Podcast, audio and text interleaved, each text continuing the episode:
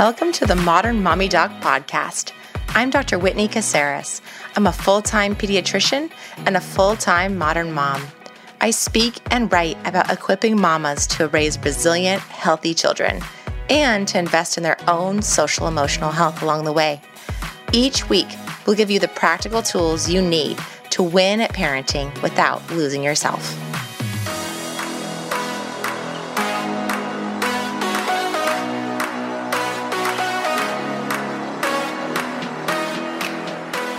Anyone expects they'll have a hard time with their partner after baby comes along. But the reality is, most couples struggle. New York Times bestselling author of How Not to Hate Your Husband After Kids, Jancee Dunn, tells it like it is and gives real, solid advice on how to make it better. You guys, today I am stoked to have our guest, Jancee Dunn. Thank you so much for being here. I feel like this is going to be one of our most raucous, entertaining podcast shows that we have. so thank you for joining me today. My pleasure. Yeah. Will you tell us your story? Who are you? What do you do? And what got you to where you are today?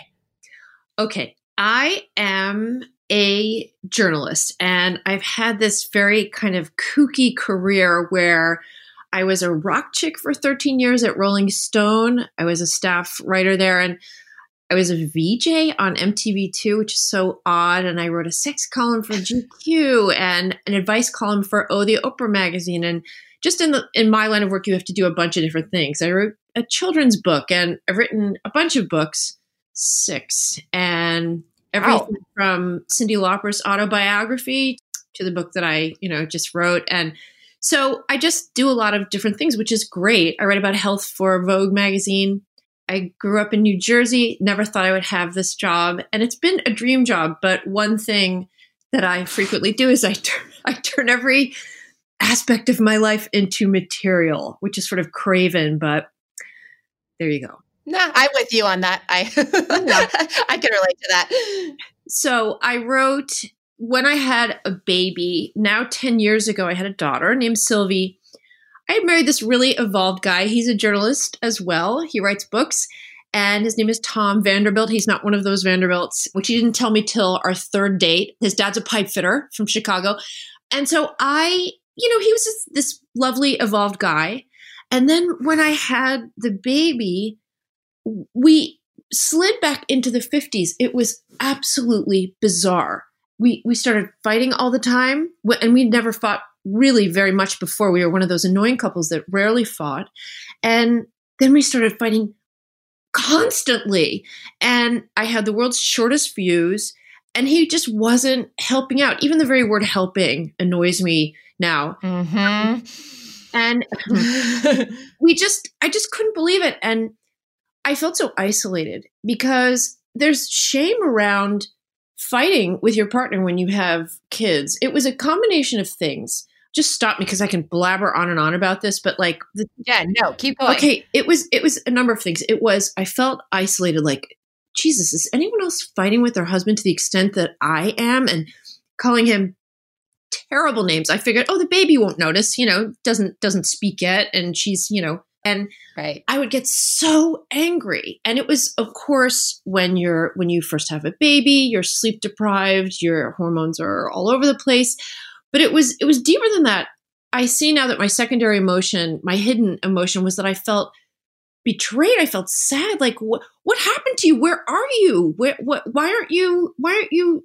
You know, being a, an equal partner with me, or even semi-equal. I mean, I was doing almost everything. Most of the ninety-five percent of the child care and the household chores, which had suddenly increased a lot. And so, you know, but it's funny, you don't want to. I couldn't, I felt like I couldn't tell my mother because she has a long memory and she'd remember anything I said 25 years from now. And I couldn't even tell my sisters or my friends because it's one thing to have a boyfriend. I mean, I, I, used to share very granular details about my boyfriends to all of my friends. But I don't know, with your husband, it's different, isn't it? And you're a little more protective. And I would go on social media, and everybody looked with their new babies would look well slept and happy, and that they weren't fighting and they were having sex. And it was just, I just felt like I felt really alone. And so when I started thinking about writing this book, I thought maybe it could it could help people. And there's not many taboos left around parenting, but this is still one of them is is how bad the fighting is. And it's it's largely behind closed doors, you know? Yeah, a lot behind closed doors. And I think a lot of, especially in our age of social media, like let's put on a really pretty face for like the Christmas photo and for Instagram. And then we're just going to be like duking it out every single night. And mostly it's going to be me yelling at you or internally seething about how much I literally, I literally hate you, which is, I mean, the name of your book's like how not to hate your husband after kids. I mean, it's funny, but it's really real. I mean, I think that most moms that I know, and I know part of the way that you came to this book was like just chatting with other moms on the playground, right? About this universal feeling. Yes. And, you know, there was kind of some internal debate about this title because it is a little inflammatory, but how to love your husband after kids is just not going to sell as well, is it? It's not. No. And you know, and this was the feeling. And I, if I could have done it differently, I would have put like a false. I know it costs more money publishing wise, but like put a false cover over it, like you know, introduction mm-hmm. to string theory or something, right? But what was your question? I'm sorry. Oh, no, I was just saying that you started this when you were on the playground. Like you talked to other moms, and as you'd get into it, you'd be like, every other person feels this way too. Oh, yeah. Once I kind of opened up the Pandora's box, people, my friends were telling me all kinds of things. And and in fact, this happened. Well, I thought, okay, this is in the air. Maybe I should write a book about this because the more people told me, the more I thought this is really not being discussed as much as it could be. And it's funny because after the book came out, some of my very close friends would say things to me like, one of them said, Oh, right, I didn't talk to John for two years after the twins were born. And she didn't she hadn't told me that when it happened. She and we talk about you know we are good friends and we talk about all kinds of things. I helped her through the death of her father and but she didn't feel comfortable telling me and i certainly didn't feel comfortable sharing either. So yes the more i talked the more the more i thought ah okay i'm not alone. And and when i do events the things that mothers tell me afterwards we're all in it together yeah. And okay, so you started out by, it seems like, doing a bunch of research about kind of male and female brain biology. And you talked with like psychologists, scientists, even the FBI. So tell me, I don't want to put you on the spot in terms of like the actual like stats or whatnot, but just tell me the themes, like some of the most fascinating themes that you found as you did this research. Okay. Well, there's, you know, I would quiz people like, what bothers you the most? For instance, one thing is that it always really bugs the crap out of mothers that when a baby cries, they shoot out of bed and help the baby, and the, the father still sleeps. In you know, same in hetero couples. That used to drive me insane because my husband, I would think, "Are you faking it? Are you doing like cartoon snoring? Are you really sleeping through this?" But there was this, you know, UK study that I thought was fascinating that they measured the brain activity of sleeping men and women and found that while a baby's crying was the number one nighttime sound that was most likely to wake up a woman. It, it didn't even figure into the top 10 for men. It was behind car alarms and strong wind. I mean, not even in the top 10. And it was because they theorized that it was kind of this evolutionary basis that, you know, women in years past were primed to respond to you know noises of their children because that was their main job. While men if there was a their main job was to respond to threats posed to the clan so if you know there was if there was a strong wind it could blow the shelter down. So that's where they were more focused. And i thought ah okay that that makes sense to me you know? And then another issue is one of the main ones i always heard is is i always do things immediately but my husband I'll ask him to do something and he'll say, Yeah, all right, sure, later, you know, and that just sends women into orbit. And, you know, I talked to one, a couple of psychotherapists, and they were saying, Well, yeah, of course, and a, a social scientist that women have to do time associated tasks by and large throughout the day preschool pickup, night feeding, things that you can't wait. You can't wait on a night feeding. You can't say in a minute to the baby, right? And so women are used to are programmed to respond instantly whereas men are not as much. And so that's where the difference lies, you know. So there was all kinds of things like that. And also, you know, frankly, is that, you know, for many, many years, men have felt more entitled. I mean, that's just they feel more entitled to their free time. There's been these time use, you know, studies. They're perfectly fine plopping down on the couch and looking at their phone while you're doing a lot of work. And and so that was a bit of an eye opener to me too is like, okay, you know, I have to cultivate a little sense of entitlement too, which I certainly didn't have. I mean, I mentioned in my book, I used to do this nutty thing where if we had a box of crackers, I would go through and eat all the broken ones. Like, okay, that now there'll be whole crackers for my daughter and my husband. I, I, don't, know why I was doing that, but I this was very, you know, I, I definitely in the book had to examine my own behavior and see what I was contributing or not contributing. Because this isn't some sort of, you know, diatribe against my husband. I mean, it is, but also I had to, you know, see what I was doing that that was wrong. Yeah, and like temper it with what's the actual evolutionary biology behind it. I mean, I'm going to be honest, when I was about halfway through your book, I think I hated my husband more than I did before I started reading because I saw myself and all the other moms I know in you. Like can you talk about this this kitchen story of you that you talk about in the book with the like the octopus deal? Oh, oh my god. Okay this is just night after night of what the scenario was in my home in brooklyn which is that okay so one night i wrote about this i'm i'm in the kitchen and i'm checking my child's homework this is a while ago it must have been like preschool homework or i don't know what it was and and I'm cooking dinner and I'm cleaning and I was doing like 75 things and I really was this octopus. So I'm this typhoon in the kitchen and all of a sudden, and my husband's on the couch and he had taken up social chess, this, this, you know, online chess thing, along with right when the baby was born, he took up social chess and became very obsessed with perfecting his chess game, training for the New York Marathon and long distance cycling. So he could literally pedal and run away from me and the baby. So he's on the couch and he's looking at his. I can tell he's playing chess with some guy from the Philippines. And I'm working away. I'm doing 75 things. I'm emptying the dishwasher also. And so he gets up and I think, oh, good, help. Here he comes. He wasn't helping me. He was actually weaving past me so that he could go to the fridge and get out a bottle of wine for himself and some snacks so he could settle in while he was playing social chess. And then he was looking and he said, no wine. And I just lost my mind. And it's it's this thing, you know, Nora Ephron wrote about it too, where men look in the fridge and say, Where's the butter? when the butter's right in front of their face. And so I started yelling at him because our dynamic is definitely I yell and he retreats. And it's a very common dynamic among straight couples. Pursuer distancer, it's called. There's a couple different terms for it. And so I said, Oh, no wine?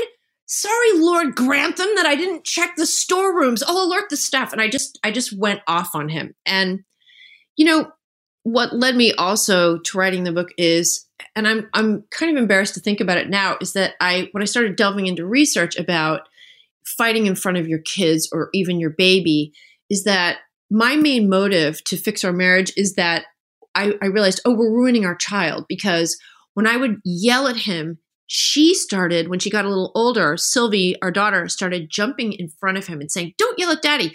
Because, of course, what her child mind saw was me losing my mind and him looking like the victim. And so she would take his side. And I thought, Oh crap. And then, of course, you know, as a pediatrician, like you think that it, you can't s- selectively fight. The collateral damage lands on everyone. And there's been many studies about you know measuring infants brain waves you know when things are happening around them and they measured i'm trying to remember where ucla brainwaves of babies babies that were as young as six months. And when their parents had harsher argumentative voices the babies were having stress responses.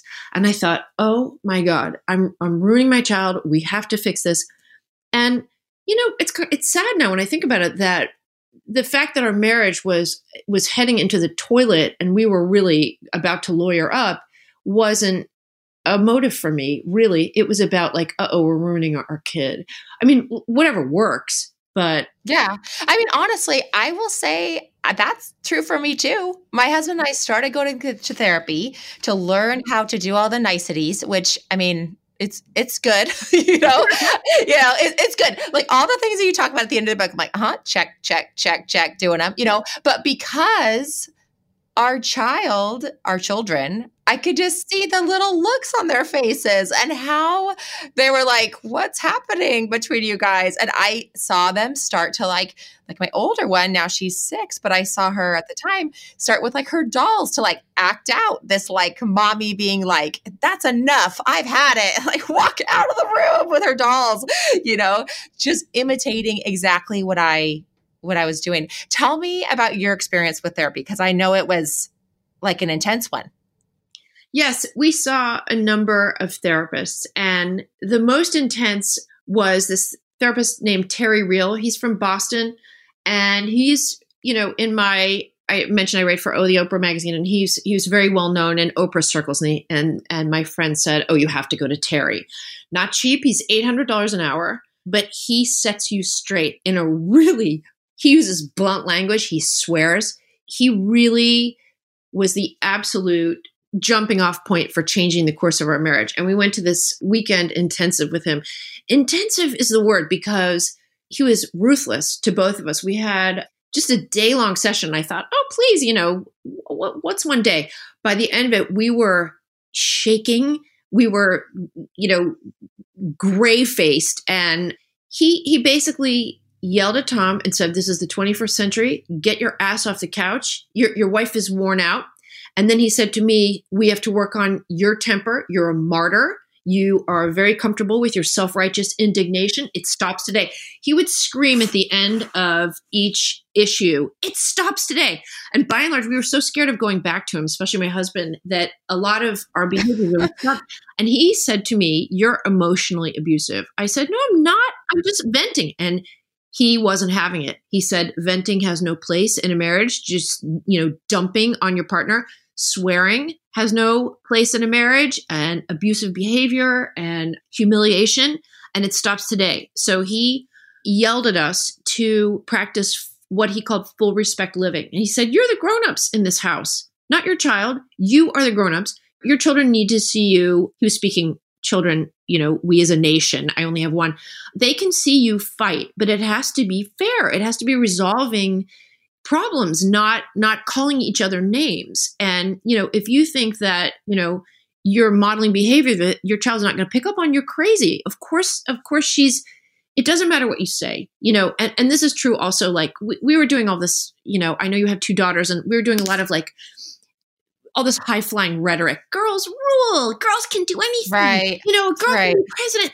But what she was seeing is both my behavior, which is, you know, females clean toilets, you know, and and men sit on the couch. Like our actions were not aligning with our words. So so he made us you know start from scratch which is what i had you know almost every experts mm, and and counselor would say when you have a baby, when you when a child first enters your home, you have a brand new relationship and you have to start from the ground up. Like every, you know, I had one therapist when we went to someone in New York, his name is Guy Winch, and he said there isn't one single aspect of your marriage that isn't touched by the arrival of this child. Like you everything is yes. new. Sleep, everything. So you have to start from the beginning. And that was tremendously helpful. Like, ah, we have a new relationship. Yeah, this is not going to be something that just like happens for you to be successful. You have to be intentional about it and like start from scratch,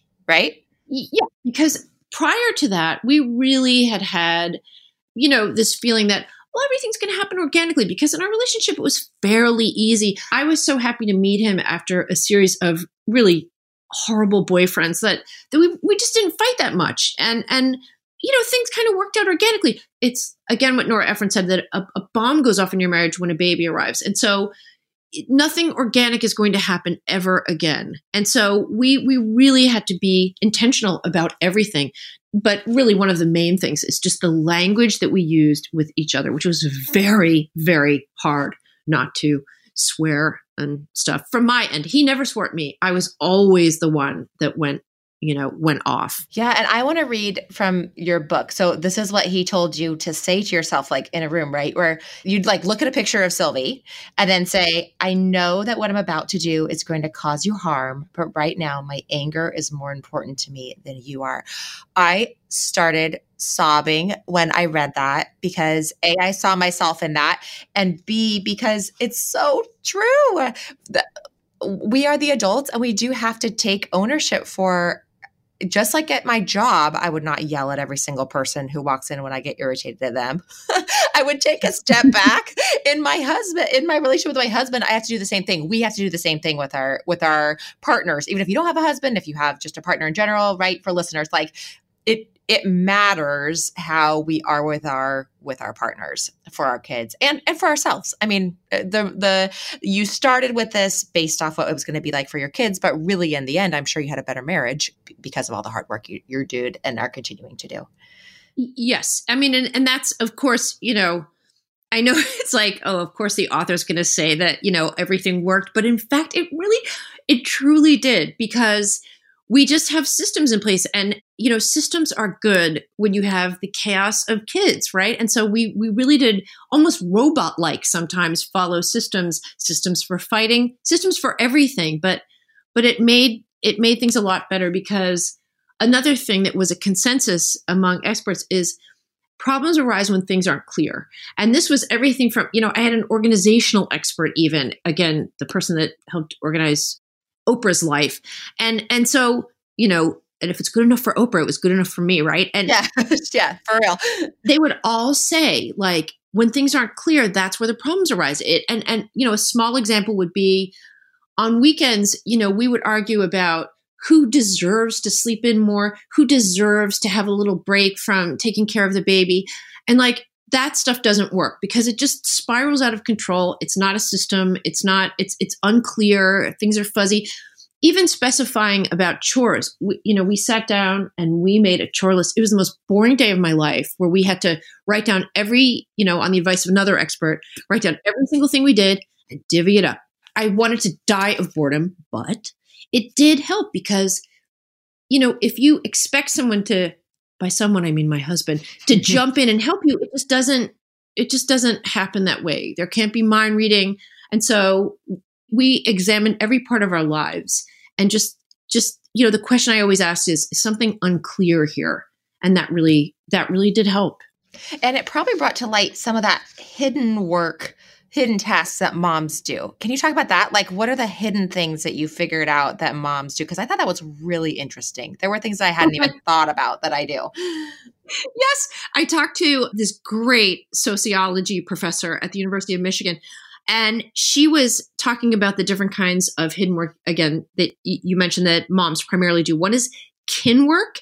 And that to me was, I'd never heard that phrase before. And that's giving emotional support to relatives, buying and sending, you know, presents and cards, handling the holidays, and, you know, then emotion work. And that's checking in on the well being of members of the family. Like, you know, did your husband hash out that issue with his boss? And, you know, how's your tween doing with her friends at school? Are they still fighting? You know, is is the is the cat still coughing you know it just on and on about emotion work and making sure everybody's okay and then average daily household support travel time. In other words that would be schlepping the kids to soccer practice. And then household manager. And that is constant. It's that's all the stuff that's in your head about what foods that each child likes and that you need to hire a babysitter for the weekend. And you know it's it's just the constant managerial tasks that never seem to end. And you know another thing that she told me that I thought was interesting and also tragic and annoying is that men often choose chores when even when you know even if they help out they choose chores with a leisure component like running errands or yard work and she pointed out that, you know, if, if you're running errands, at least you're in the car and you're playing music and it's kind of somewhat fun. But, you know, scrubbing toilets, not so much. I mean, there's plenty of research about that, that there's only, there's certain chores that men are much more likely to do. Mm-hmm. Yeah. You know what I found? I did this with my husband. I wrote out like all the things and I wrote out like all the things I'm responsible for for like Thanksgiving. I got to talk to your mom. She asked me about what gift you think you want for Christmas. Like, my goodness. Sometimes you get, I get, I get kind of I have blinkers on where I think, got to do this, got to do that, you know, got to got to send out holiday cards. You actually don't have to send out holiday cards if you don't want to. It's okay. Oh, me too. uh-huh. Guy Winch, this counselor that I just love, and he said, you know, well, no, a couple people actually advised me to do this. That it's, you know, negotiation is such an important technique in a marriage, and I really, you know, going back to what I was saying before about how you think things are going to happen organically, like on a weekend, we really started, well, all the time, I would start trading items of value. This also came from this psychologist named Joshua Coleman, who wrote the lazy husband's him uh, the lazy husband and it was all these tips about you know insider tips about like you know how he got away with stuff and so items of value can be something like you know my husband plays in this kind of middle-aged guy soccer league. So I would say like I know you love to play soccer. It would be great if you're going to play soccer, then I could go meet my friend for coffee. And so you're you're trading all the time. And and even you know, I didn't realize my husband hates to go grocery shopping. He doesn't like fluorescent lights. It's some weird tick of his. I love to go grocery shopping. I love inspecting all the food. So I would say like, okay, if if you hate it, we don't have to do it at the same time. If if you want to take Sylvie and go to a park while I grocery shop, great. That would actually work for me. Like I I think it's fun to see new granola flavors. And so so we would start trading off all the time and I would kind of I would observe him and see what he really loved and what he wanted more of. And in his case, you know, he's like this fitness guy. So it was always like sport related stuff. And with me, it was time out of the house. Because if you're, you know, I used to do this thing where I'd say, I'm going to go in, in my room and I'm going to look up shoe websites or read a book and I'm just going to shut the door. No, that doesn't work because the door will open 900 times. So my items of value were kind of going out and just having him hold down the fort and meet friends or take a walk or do something like that. So we just started just, you know, look to your partner. What do they really, really want? You know, another one is I would say like, you know, if if you want to have a friend over that you, you know, a friend that I didn't love necessarily, like, great, you know, bring them over and and then I'll do this. So in other words, it was it was a lot of bargaining, but that's okay. I had to get over the fact of like, am I some sort of I'm being very lawyerly in my marriage, but negotiation is a good thing. And then you feel like you have, you're being heard and you have a voice. And it, it does feel a little coldly transactional, but it really made things a lot more harmonious for us. Well, it takes away that whole entitlement piece, right? Yeah. From either side and makes it more like we're both equally valuable and our time is equally valuable. So, what do we want to do with our time and what's the most valuable to me and most valuable to you? And then we can trade it. And I agree with you. I mean, it's not sexy to have a managerial meeting about the schedule for the week or what needs to get accomplished or what you guys want to do, but it does make a world of difference. And then one thing you said in the book, which I think is so powerful, is about this concept of not pissing on the gift. So if you give your partner their item of value, that then you're not like, but when you come home, I'm really mad at you that you went and did it, right? Exactly. And that comes from Terry Real as well. Like, because I realized I this is one of the things that I had to look in the mirror about is that I would say like, okay, great, you know, go have go have fun, go play your soccer middle middle aged guy soccer league. And then when he came back, I would be angry that he left, and I would still kind of you know give him a little a little bit of the silent treatment or or make a little remark about it. You have to give freely and fully and then and allow them to have fun and, and no resentment afterwards or else don't do it like if it really bugs you then don't do it i mean you know it was even I'm, I'm trying to think there was there was no, I can't remember. The thought flew out of my head. That happens to me sometimes. How about you? Yeah, that happens to me too.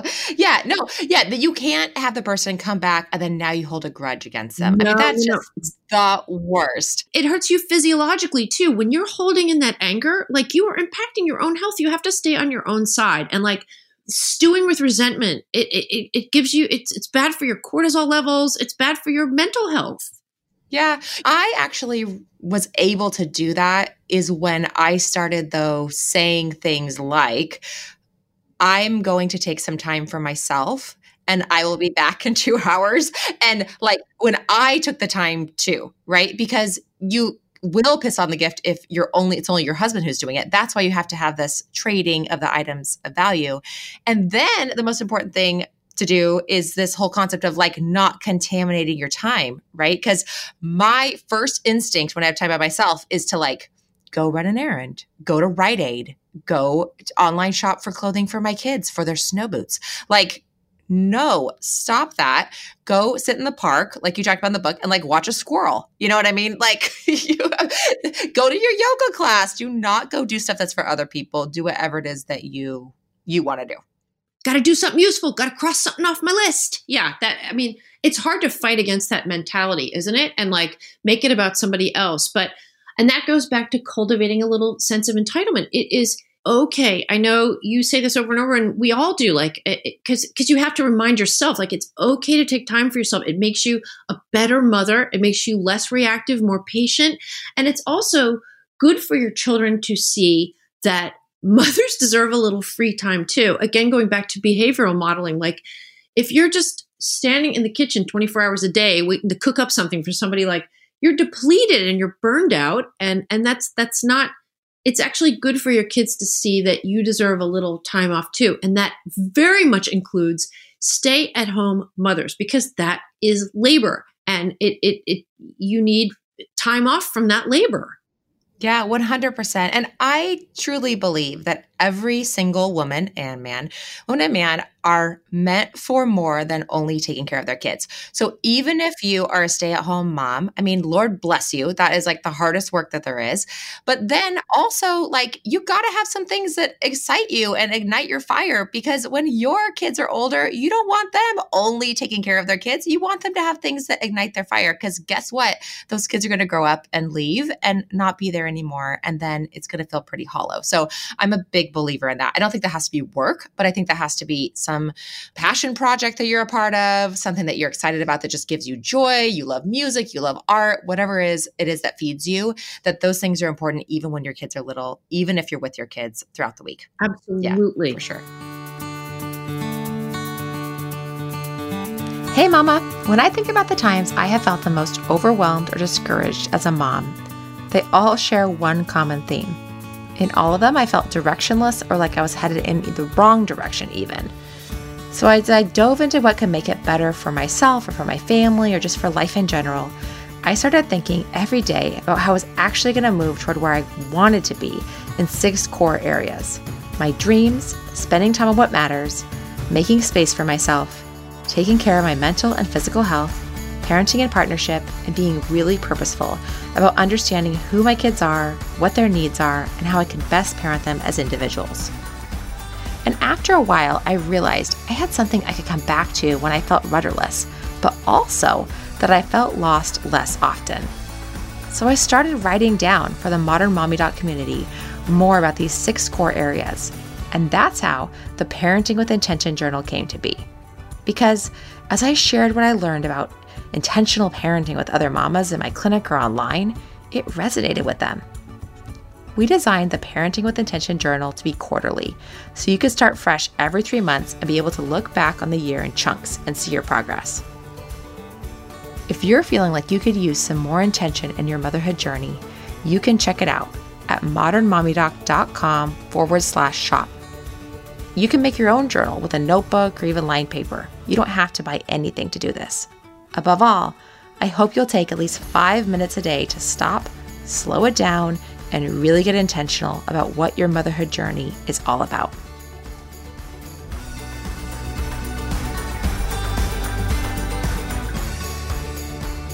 How about the fighting fair part with our partners? You had a whole chapter on this, on how to fight fair. What were some of the tactics that you learned I think you talked with the FBI about part of this. oh, yes, I did. Okay, so there's a pattern, and you know, the famous couples counselors, John and Julie Gottman. So I interviewed Julie Gottman, and, you know, there's a couple of, among other people, and, you know, there's a couple of just basic things that I still remind myself to do. And one is to start with I statements. It's never you always or you never, it's I. And then describe the situation, not your partner. And this is crucial. I, I still have to make myself do this all the time. So instead of saying, you're a slob, you s- describe the situation, the house is a mess. Mm-hmm. Okay. Instead of you threw your shit everywhere, I'm sick of this. And then you talk about your feelings about it. So it's I statements. I just came home and there's crap everywhere. Describe how you feel about it. And a good way when you're describing how you feel about it, instead of saying perhaps I'm I feel enraged, you could say I feel disappointed that there's crap everywhere.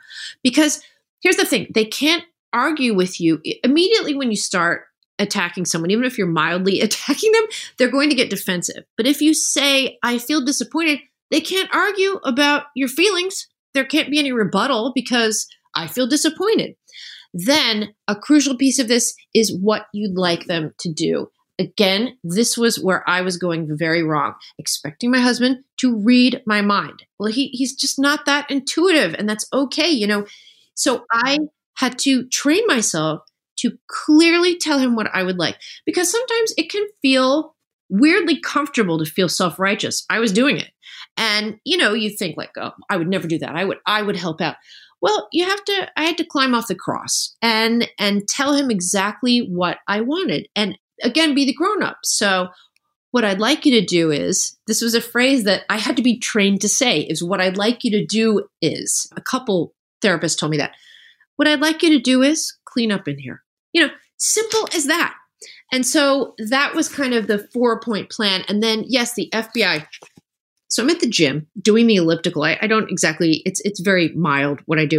and I'm, I'm watching the television, and there was this bank heist in Texas, I think. And I remember looking, and the crisis negotiation unit of that town, they had everyone came swarming in and they calmed down this guy who had, who was really losing his mind and got him to surrender his gun in like three minutes. And I thought, wow, what do they do to calm that guy down? So I called up a guy from the FBI, Gary Noesner. He ran the crisis negotiation unit for like a decade and he was with the FBI for 30 years he put down Waco and all this, you know, prison riots. Wow. And wow. Yeah. And now we're buddies. We are freaking frack. It's the weirdest thing. He just came to town and we had dinner. and because I find his life fascinating, you know. So he said, Oh, you know, our behave they call it a behavioral staircase method. He said, Oh, it would I said, would it work to calm down an enraged spouse? He said, Oh yeah, sure. So we use the FBI's techniques all the time. One of them is paraphrasing. This is Psychology 101, but it's amazing how well it works. And that is that you get your partner to just repeat what your issue is in their words. So, you know, Gary would say, like, you know, if someone would yell, like, you damn cops, you know, you're sons of bitches. And Gary would say, It sounds like you're suspect about why we're here and what we're doing. Right. You just want to kill me. You're concerned we're going to hurt you. Is that what I'm hearing? So it's a way to calm people down. And, you know, every expert told me people just want to be heard. And if you're paraphrasing what they're saying, like I can, I know when my husband is zoning out and when he's thinking about like his next chess move, but if he has to pay attention to what I'm saying in order to paraphrase me, you can't fake a paraphrase. So he would say, like, okay, so you seem like you're upset that I don't know the name of Sylvie's pediatrician. And I would say, yes, yes, it's Dr. Gordon. Yes, yes. And, but that would calm me down. Or even if he was fishing and he didn't know what I was talking about and he would paraphrase, it was kind of funny and it would break the tension because we would just sort of laugh. And another one is emotion labeling. And that's again, you sound as though or you seem as if. So even if you're missing it, at least you're trying because you just want a little effort. You know, another one is offering minimal encouragements. And that's where if the person is talking, usually it would be me, the you you use these short phrases to sort of convey that you're listening, you're tracking them, you're concerned. So it would be like, uh-huh, yeah, okay, I see. Yeah. So I know when Tom's doing it to me, he does it now. You know, I'll be talking and he'll say, mm-hmm, mm-hmm, yep, yep, yep. It's really hard to stay mad at someone who keeps saying, "Yep, yep, yep." like it's yep. Another is you know mirroring. So if you're like blah, you know, you know, talking, and at the end you say, "And I'm pissed." If he says, "Hmm, uh huh," and you're pissed, that that calms you down too. Open ended questions. You know, if if one thing that Gary trained Tom to say is, "Can you tell me more about that?" A phrase I've never heard in my life until we started, you know, being advised by the FBI. So Tom will say, "Uh-huh, can you can you tell me more about that?" And and again, it, sometimes it it actually makes me laugh. And it is robotic, but it it conveys that he's trying to listen, that that he's being respectful, and I I do it too. And even another one that was kind of kooky is allowing effective pauses because sometimes when someone Gary would say when when a suspect was ranting and raving, they would stop talking, the negotiators, because and it would calm the person down because they would think, wait, are they still listening to me? And that actually works too. Not silent treatment, can't go too long, but just pausing for a minute. So all that stuff really did really did help. Well, and it's crazy too because my my husband when we first started going to therapy, he's a smart guy and he would be like, I feel like this is just like fake. It's not real. It's fake. It's like rote, robotic, like you said. But then once we started doing it all the time and he realized that I would get way less angry with him, we would actually get to a solution much faster. you better believe he adopted it. And me too, because I actually love my husband and want us to be a happy couple and to be in harmony more of the time. The other thing you said about kind of talking about your deeper feeling versus your surface feeling or like your shell feeling. In pediatrics we talk about that like your uh, like an egg like your shell feeling or your yolk feeling. So like I'm angry, like I'm really angry or I'm really frustrated would be like the shell feeling. And then like the yolk feeling would be like, I feel really lonely or I feel really sad or I feel really disappointed. And it is true that like a person can respond to a yolk feeling so much more easily than they can respond to a shell feeling because the shell feeling is like automatic well, defensiveness. That's your fault that you're angry. I can't do anything about that. But lonely or sad, that's like intimate human connection. So I would sit there for like the whole hour with our therapist and I'd be, you know, we'd be talking about a situation with my husband, and I'd be like, and yeah, and I'm so angry, and then I was just like pissed off, and then like I was like, oh, why don't you just leave and not be part of this relationship anymore?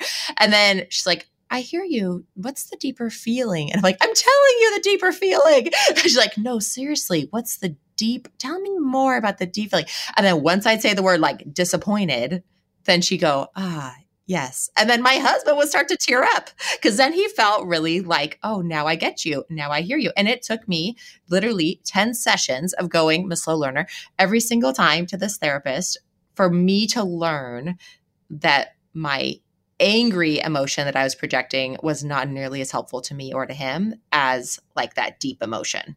So it really is all in the way we presented or in our words. And these things do make a difference, even if they feel corny in the beginning you know, it can be hard to make yourself vulnerable. I mean, it, it's easier once you get into the habit, as you did, right? But it it it takes it takes a while sometimes. And I have never heard shell and the yolk. That is so easy to grasp. I, may I may I borrow that? Yeah, Absolutely. Yeah. It's from Dr. Amy Stober, who's a psychologist in town in Portland. And we have this thing called the Children's Health Alliance, and we do all this resilience training for kids. So it's just a way to talk to like toddlers when they're like, ah, that you can be like, you're disappointed you didn't get to pour the milk by yourself. You know, that type of thing. you seem disappointed. It. Yeah. Yeah. So speaking of kids, so tell me also how you've learned that we can enlist our kids in lightening our own household responsibility burdens. Because part of this whole letting go is like giving stuff to our partners stop being so frenetically busy all the time like stop taking on every single cooking opportunity but then also let our kids be part of it. Tell me about that. Well that's the thing is that there's there's a pretty significant amount of research now that kids are just not doing chores and there's a various reasons for that. You know, parents feel guilty um, that they work really long hours, and you know, kids' schedules are often pretty overloaded. I mean, I never did anything after school. I watched soap operas with my with my pals, you know, and you know, it was funny because it didn't when I was kind of putting together the concepts of these of this book, I thought, uh, wait a minute, kids don't even, you know, in these kind of so-called chore wars, the, the fact that children can actually help the two of you out is not even mentioned usually. And and how odd is that? And you know then i started sort of delving into research about like okay so what what do kids do? And there was this one survey that found a quarter of children ages like you know 5 to the teen years didn't do a single thing around the house to help their parents including make their own beds. You know ucla study too about how two thirds of kids just ignore their parents when the parents ask them to do things and so and look, I, I do understand. I understand the guilt and I understand that it can be easier to do things yourself, particularly when my child was really, you know, like two or three. You know, I would dread when she wanted to help. And and it's also like, okay, I can have her pick up these 30,000 Legos on the floor, or I can do it and it'll take three seconds. And, you know, when you want to check off the boxes, it's just easier to do it yourself. But of course, you're not doing any favors for your child when you do that. You know, when you instill in them a sense of learned helplessness and you do everything for them. So, you know, we really had to, when we were divvying up chores, we thought, okay, time to have our child help. Because as you know, as a pediatrician, little kids are programmed to want to help. They want to help you, especially when they're in the toddler age, right? Yeah. They want to help. They want to do it all themselves. Yes. yeah. It benefits your child. I mean, you know, there's there's other research about kids who do chores. They grow up and they're more successful in life. They've even studied kids as they've grown up you know over decades and they have better relationships. And so you know and also you want to you know there's other terrible studies about how girls get less allowance then there's even this pay gap in allowances that girls get let you know f- fewer dollars than boys do. Oh interesting. You know there's a whole lot of issues that stem from not having your kids help out and they can and so you just have to position it as we are a family and families have to get things done in the house and if you get them if you hook them when they're really young then you can get those habits going for life and like you just say things like you know in this family this is what we do and again, if they're little enough, you can just declare rules as a fact and they'll they'll absorb it and believe it. Like you know it, it, they'll think it's inscribed on a tablet somewhere. And and i mean i used to tell my daughter that toys r us was closed on weekends. You know she believed it. I mean you couldn't lie to them necessarily but like stuff like that too. That's funny. Right? So you know so we really we when we did a kind of a rejiggering of our chores we started having her do stuff because I have a friend whose daughter is in college, and the daughter was telling me that her roommate didn't know which was the washer and which was the dryer when she did laundry for the first time at the age of 19. You're not doing your kid any favors if they don't know how to cook a simple meal or do anything on their own when they get older. You know, and you also if you're raising a son, you you don't want them to think that they don't have to do anything that they can offload it onto their partner. And so we, you know, it was a shock to her because she was getting a free ride, but we had her do chores, which continue to this day. And once she internalized it enough and it became the norm, you know, it's just become something that you do. So she doesn't, we don't get pushback, but that's, that's because we hooked her early. Yeah. And that requires mamas giving space for it. I mean, that requires cutting out maybe other activities so that that way you're not so rushed that you have to get out of the house because you have like the next thing to get to every single minute of every single day. I mean, chores are not going to happen if you're never at home. Chores are not going to happen if you only have 20 minutes to be at home and then you have to rush off to the next thing because, like you said, it's way faster as a parent to just do it yourself. So, chores only happen if you give them the space and you make them the priority. And that requires doing doing less, which, as you all know, is like one of my main mantras do less so that you can do more of the things that really, really matter. okay, so finally, and I think this actually goes back to that like learned helplessness thing. I mean, so much of what I took away from your book was about how for men, them not helping, quote unquote, at home or them not stepping up or showing up is so much about evolutionary biology and then also learned helplessness and us not having the tools that we have needed in the past to be able to say, hey, this is what I need and then also just these like traditional gender roles and responsibilities. So, in your mind, how many generations do you think it will take to get to more true equity? And what do you think we need to get there beyond what you talked about in the book? Like, what has to happen in our society, or is it just time? Is it just going to be a couple more generations before we end up with more equality, more equity? Okay. You know, and and I wanted to tell you also that one of the main things that one of my behavioral missteps for sure was something called maternal gatekeeping, which is where I wasn't allowing Tom in. I was taking over everything. That's where you can either open up the gate and let your partner help or clang the gate shut. And I was, I realized I was doing it all the time. I was, if he would bathe the baby, I would say, well, I would hover over him. It can be either verbally saying like, just, just give her to me, which is what I always said, or it can even be like expressions of impatience, like, oh, oh, it, oh. You, you know, he would try to bathe the baby, and I would say, Uh, "You're you're drowning her. You, you have to hold her head this way. Here, no, she's slipping. Just give her to me." Well, I had to, I realized I was doing that all the time. And so I really had to step back and allow him to get in there and do it his way, not criticize what he did, not just, just let him do it. And I think back on the times that I shut him out. I still do it. You know, I have to, I have to watch myself. Like I was texting with a bunch of moms recently and I was kind of snickering because we were gossiping.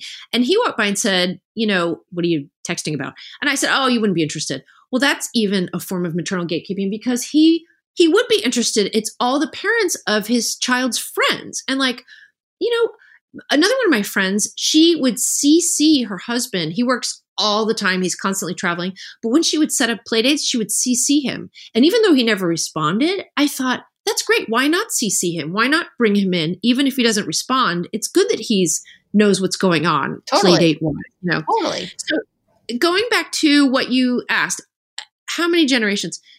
That is a very interesting question. I, I think, you know, when I do events, women will come up to me and say, you know, is anything going to change with me? Why do I have to keep doing this and doing this? And I said, oh, you're, you know, we're all going to have to keep doing this forever. It's not like I wrote the book and everything's done now. I do maintenance constantly. I constantly have the principles and, you know, still in my head.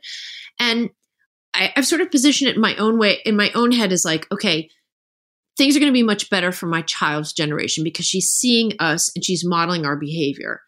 I don't know. I would say, God, three generations. I think I'm trying to think of similar situations. I mean, you think about, I don't know, even a social issue like how things have changed in one generation in terms of respect for people of different sexual persuasions. And yeah, yeah. And that took what, one generation? Not that things are perfect now, but certainly better. But I would say, oh God, three, three, unfortunately. I mean, I, and of course, what has to happen are things like, you know, parental, decent parental leave for both parents, not just one. And, yes. Amen. You know, it, it would be great if we could be Denmark and have, you know, daycare for all and, and, you know, again decent parental leave and respect for parents and you know some countries have visiting nurses to help you out when you're you know have a new baby and you don't know what the hell you're doing. So i mean along with society changing and having more you know support for parents it's interesting how some tech companies have these you know really large parental leaves i don't know how many people actually take them but it's interesting to see how businesses are sometimes taking the lead with this stuff, probably bowing to, you know, societal pressure. So, you know, I don't know. Do you think, what do you think, Whitney? Do you think it's, am I too optimistic to think three generations? No, I think I think three generations is totally reasonable. I think my point in asking is really that I think that it's still going to take time. So I find a lot of moms and myself, sometimes I'm prone to think this like, well, I don't know. It's just the way society is. So I guess I'm just gonna have to deal with it. And oh well, like my husband's a like Neanderthal still in terms of his thinking, and I'm not gonna be able to make any progress on this. And what I remind myself is including the concepts that are in your book, like, no, I might not be able to change everything for everyone else. I can't change society. I can't change the fact that I'm the one who sent all the emails about our vac- upcoming vacations from extended family and all that. But I can change for myself in my house a the way that i respond to my husband i can step away like you said that's a huge one for me. I can leave the house and let him be fully responsible and then i can keep my mouth shut when he's parenting my kids and it's not exactly the way that i want it which is extremely difficult as a pediatrician. We had a whole therapy session on this my husband and i. And then i can use the techniques that you talk about in your book to make it so that we in our little micro system in our households are making it as equitable as possible. Not equal, but equitable and where it feels like we're partners, like we're two partners. And I think that's the most important thing for moms is to think about okay yeah there's hope you know for my daughter's generation and her daughter's generation there's hope and i think we still keep pushing for those bigger societal things but at the same time, what work can we do right now in our own relationships to make our partnerships as successful as possible? And you know, equitable is the perfect word because it doesn't don't get hung up on like 50-50 or 40-60 like if if it feels fair to you, then great. Like my now Tom, my husband, he cooks for I like to cook. And and so he he cooks for our, our, family like once or twice a week. Is that equal? No, but that feels good to me and it feels like a treat. And so if it feels fair, great. You know, doesn't need to be 50-50. Right. Absolutely. Probably won't be 50-50. yeah, probably won't be and that's okay. Yeah. Yeah. All right, Jancee, thank you so much for being on the show today. I think that people are going to walk away, listeners will walk away just with some real tactical tips to take home to their families, but then also hopefully a deeper understanding of why we get into these issues with our partners and how to not hate our partners after we have kids and instead how to really cherish them and cherish our relationships with our partners and with our families. Thanks so much for being here. My pleasure.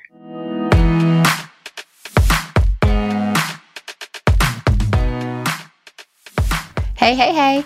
If you loved this episode, make sure to subscribe to the Modern Mommy Doc podcast so you're automatically notified every time we have powerful information, inspiration, and amazing guests to share with you. We would also be so honored if you shared the Modern Mommy Doc podcast with your friends by snapping a screenshot of this episode and posting it with hashtag Modern Mommy Doc so we can spread the word and help more mamas win at parenting without losing themselves. Thanks for being part of our community.